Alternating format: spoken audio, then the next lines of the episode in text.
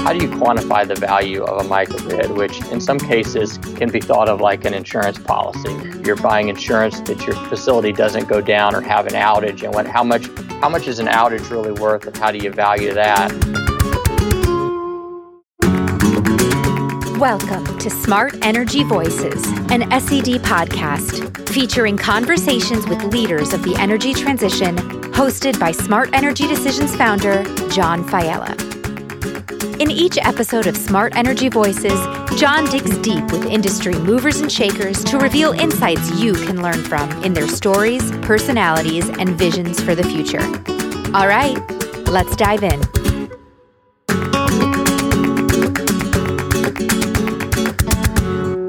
Hi, everyone. Welcome back to another episode of Smart Energy Voices. I'm John Fiella. If you've been enjoying season one of Smart Energy Voices and haven't already done so, please subscribe to the podcast on iTunes so you don't miss any of our upcoming conversations, and tell your peers about the podcast. At our recent Distributed Energy Sourcing Forum, I sat down with Matthew Walters, head of Distributed Energy Systems at Siemens, to discuss the dramatic impact that COVID has had on the deployment of distributed energy resources. Let's dive right in.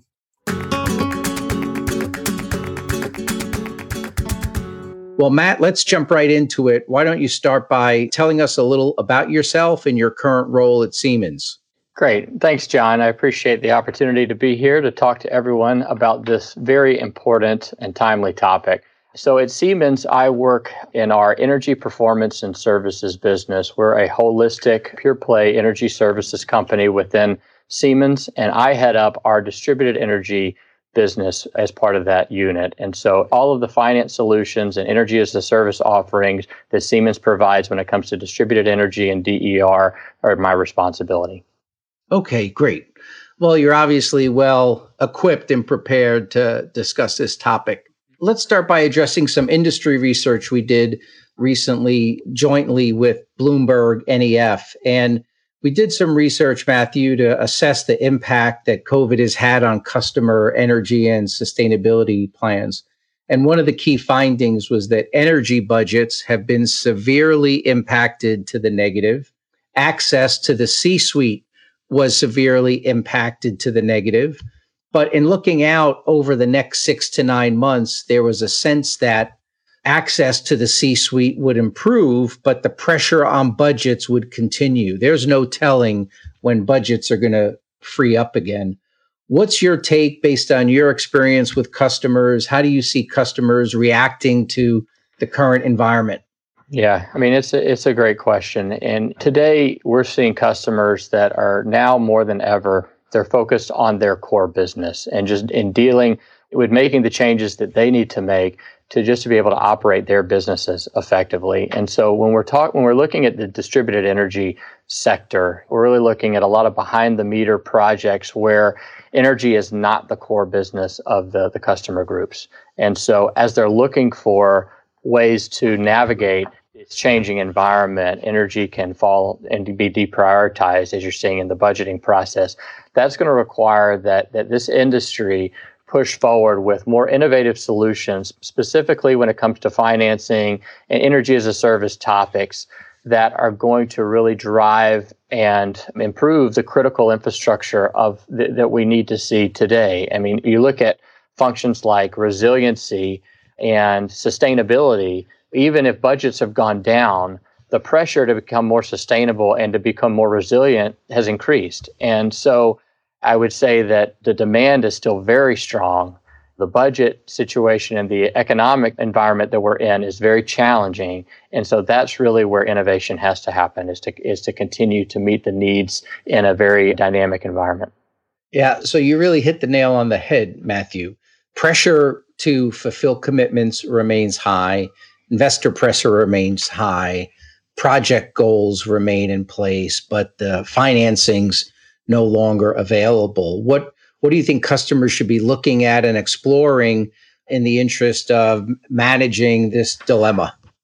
There's not a silver bullet answer here when it comes to what customers need to be doing, because every customer situation is going to be different. And so from our perspective, you really have to take a holistic approach to solving the specific energy equation for your business, right? I mean, energy is an important cost driver. It's an important resiliency aspect in terms of being a critical resource that businesses need to function. And so taking a holistic approach to looking at both what can you do to manage your consumption of energy? What can you do to manage your production of on-site energy? What can you do to manage procurement of energy? And then how do you put that in a program that can continue to monitor through data-driven services or what have you, continue to monitor that and to improve that year over year so that you can continue to stay on top of that is an important programmatic and holistic approach that I think is going to be important for customers to stay focused on. So first, you need a strategy. You got to know where you're going, and you got to know all the different tools that you have in order to manage your energy bottom line, if you will. And and that's really where where I would say you need to just we need to keep focused as a as an industry and as a partnership with our customers to make sure that they're focused on on all of the tools in their toolbox to get the job done.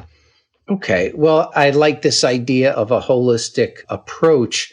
Can you expand on that in a little more detail? What are the key elements in a holistic approach and what do they involve? As I mentioned, you have to have an idea of where you want to go, where you want to get to. And so that's part of the goals that you set, whether it's sustainability, cost reductions, et cetera, right? But the first thing is you got to have a plan. Right. And so it's important that, you know, as you're preparing a strategic five-year energy plan, which a lot of corporate customers have, it's, it's critical that, that that is in place and you you know as an organization where you want to go.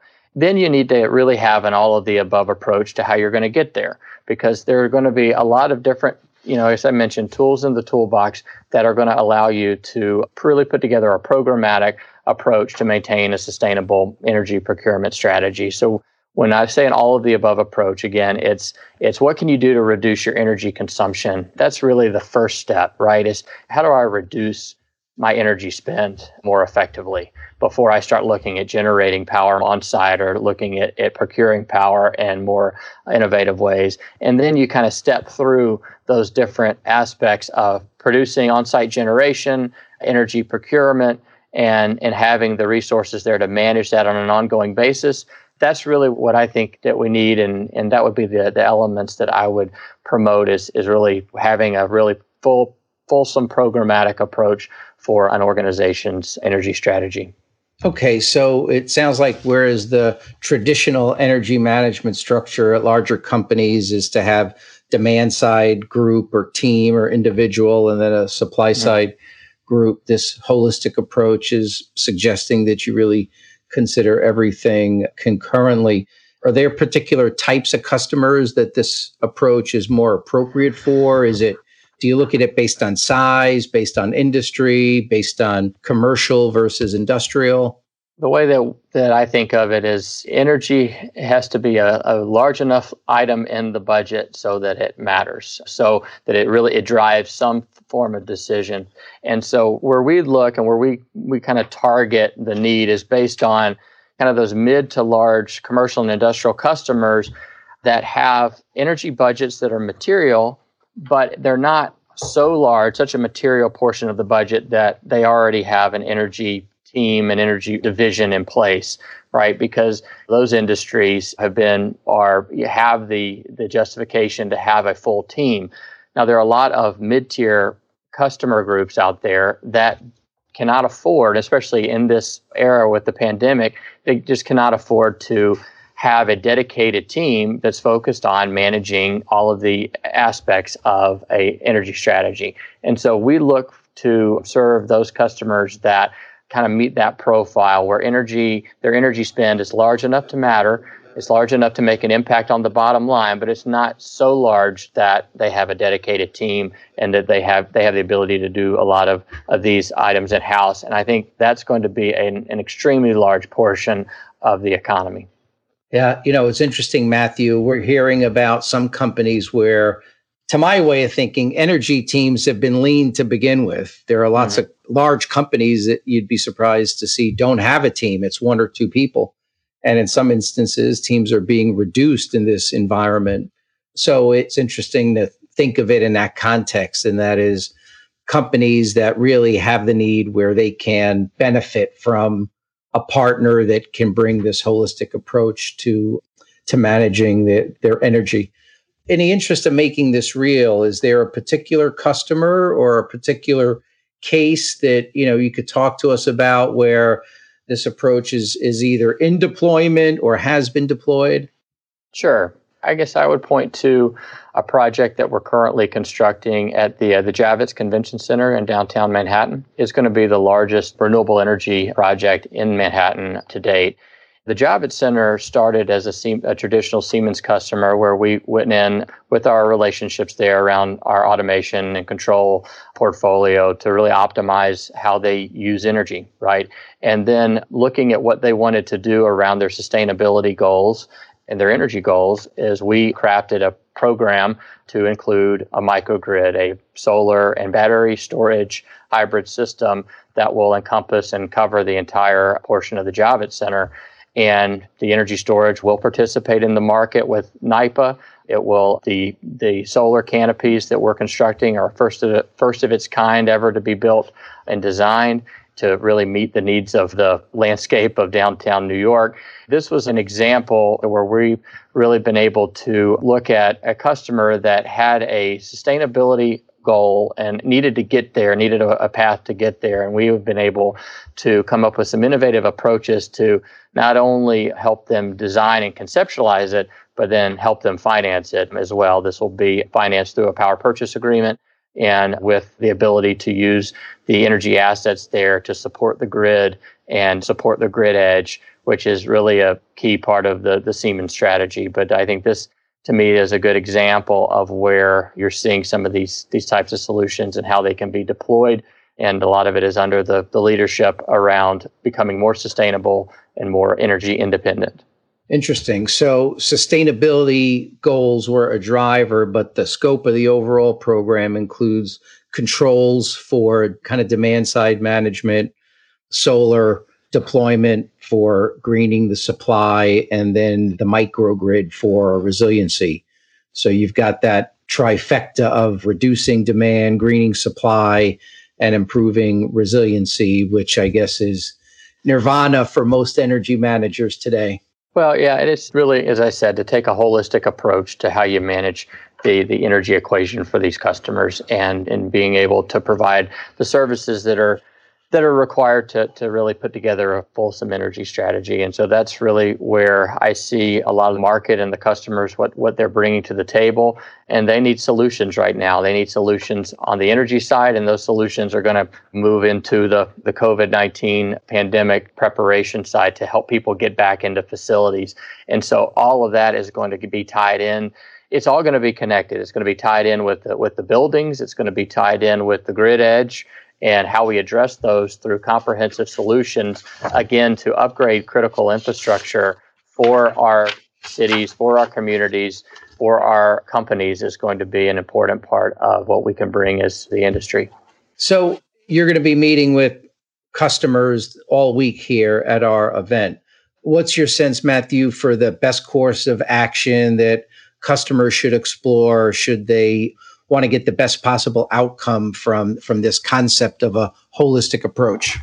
We use a phased approach. We want to look at this in phases and take an approach that takes it step by step in terms of what are the what are the items that we need to do first, second, and third sequentially so that we are getting the best outcomes for our customers. So what what is the low-hanging fruit potentially today that we can work on with them? And then you start including energy supply strategies and on-site investments to complement that as really a part of a phased approach. And so once those opportunities are identified, it really takes a consultative mindset to help to work with the customers to to meet the budgets, to plan timelines, which are going to potentially be challenging, and then bring in the financial piece of this, which we haven't touched on enough here, which is, you know, the fact that revenues are down in a lot of sectors, credit ratings are being stressed in a lot of areas, and that's going to require that not just the solutions providers like Siemens, but the financial community comes together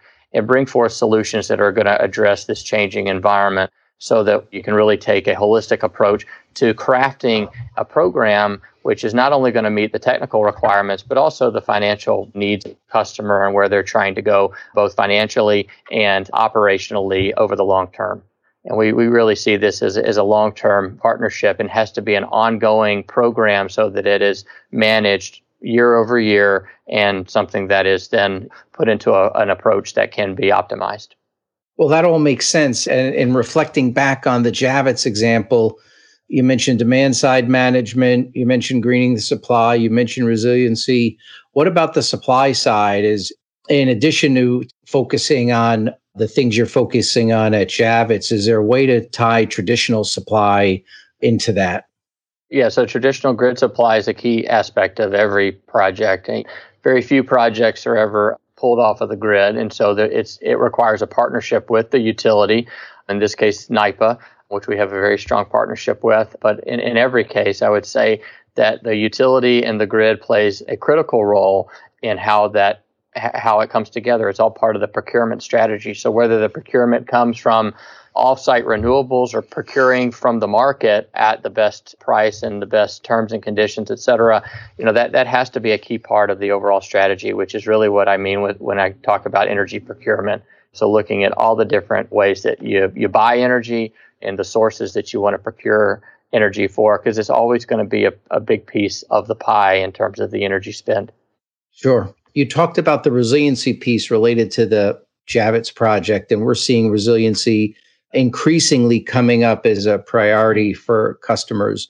You talked about a microgrid deployed at Javits. Could you maybe talk a little more about microgrids and how you see those fitting into this holistic approach and the overall equation? Yeah, absolutely. Microgrids are, are one of our key areas of expertise, and we are deploying microgrids under a variety of different, you know, business models. I think that, you know, one of the areas where we've been seeing a lot of innovation is how microgrids are being financed, but specifically how they are being, the value of the microgrids are being quantified. And so we're seeing several different models on how do you quantify the value of a microgrid, which in some cases can be thought of like an insurance policy. You're buying insurance that your facility doesn't go down or have an outage, and what how much how much is an outage really worth, and how do you value that? How do you value that resiliency? Looking at that in the current climate that we're in, the current environment where I think our vulnerabilities, especially when it comes to, to the grid and energy supply, I think the industry is taking a hard look at how valuable it is to have reliability when it comes to energy supply to our critical infrastructure, especially. I think microgrids are going to continue to become more and more a bigger part of the equation. The financing of those will be an important aspect of how they actually get built and, and what it's the funding structure. But importantly, I think regulation plays a huge role in how the market for this is shaped and how it's prioritized. And so as our friends and colleagues that are experiencing on the, the West Coast right now with wildfires, et cetera, these types of environmental issues and or, you know, reliability issues that we may have, it, it's going to create, I think, a creative purpose when I, with regulation and working together to find out how we improve our infrastructure in a way that that we can put financial instruments around. And I, and I think that's, again, another area for innovation. Yeah. For my way of thinking, it's innovations around this financing piece and the business model with deploying D E Rs is really the big opportunity. You know, you've got this tremendous pressure on CapEx budgets and operating budgets. Talk to us a little more about the ways you see customers being able to explore creative off-balance sheet financing programs.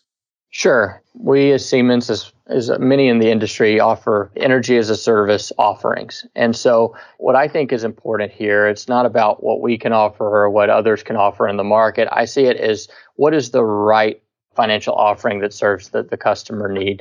And whether it's off-balance sheet solutions or creative on-balance sheet financing solutions, it's important, I think, not to be, as they say, pigeonholed into, into an approach that may, once it gets to the financial department, may not be supported. And so these financial structures, they take support across the C-suite and it's going to require that level of buy-in and, and a partnership with your energy solution provider that that can be with you every step of the way to to help navigate and help understand, you know, get you the information you need to get there. We as, as Siemens, you know, we look, we take this this very seriously when it comes to, you know, the financial partnerships and offerings that we provide. And so it's important that it's being evaluated really with the customer in mind, and and now with the changing environment and, and matching those two things together in terms of where the economy is headed, what the uh, challenges that are that we're seeing with with the different economic drivers, with the pandemic, you know, and what that is, the impact it's having on the financial community. Being able to navigate through that is what we're going to have to do. Okay. Well, that makes sense. And that's a really nice place to kind of wrap things up. So Matthew, I'd like to thank you for being with us today. I, I think this topic of the impact that COVID nineteen is going to have on deployment of D E Rs is an important one, like this idea of a holistic approach to energy management. And obviously layering in these energy as a service models are something that's going to help dramatically. Yeah. Thanks, John. Appreciate it.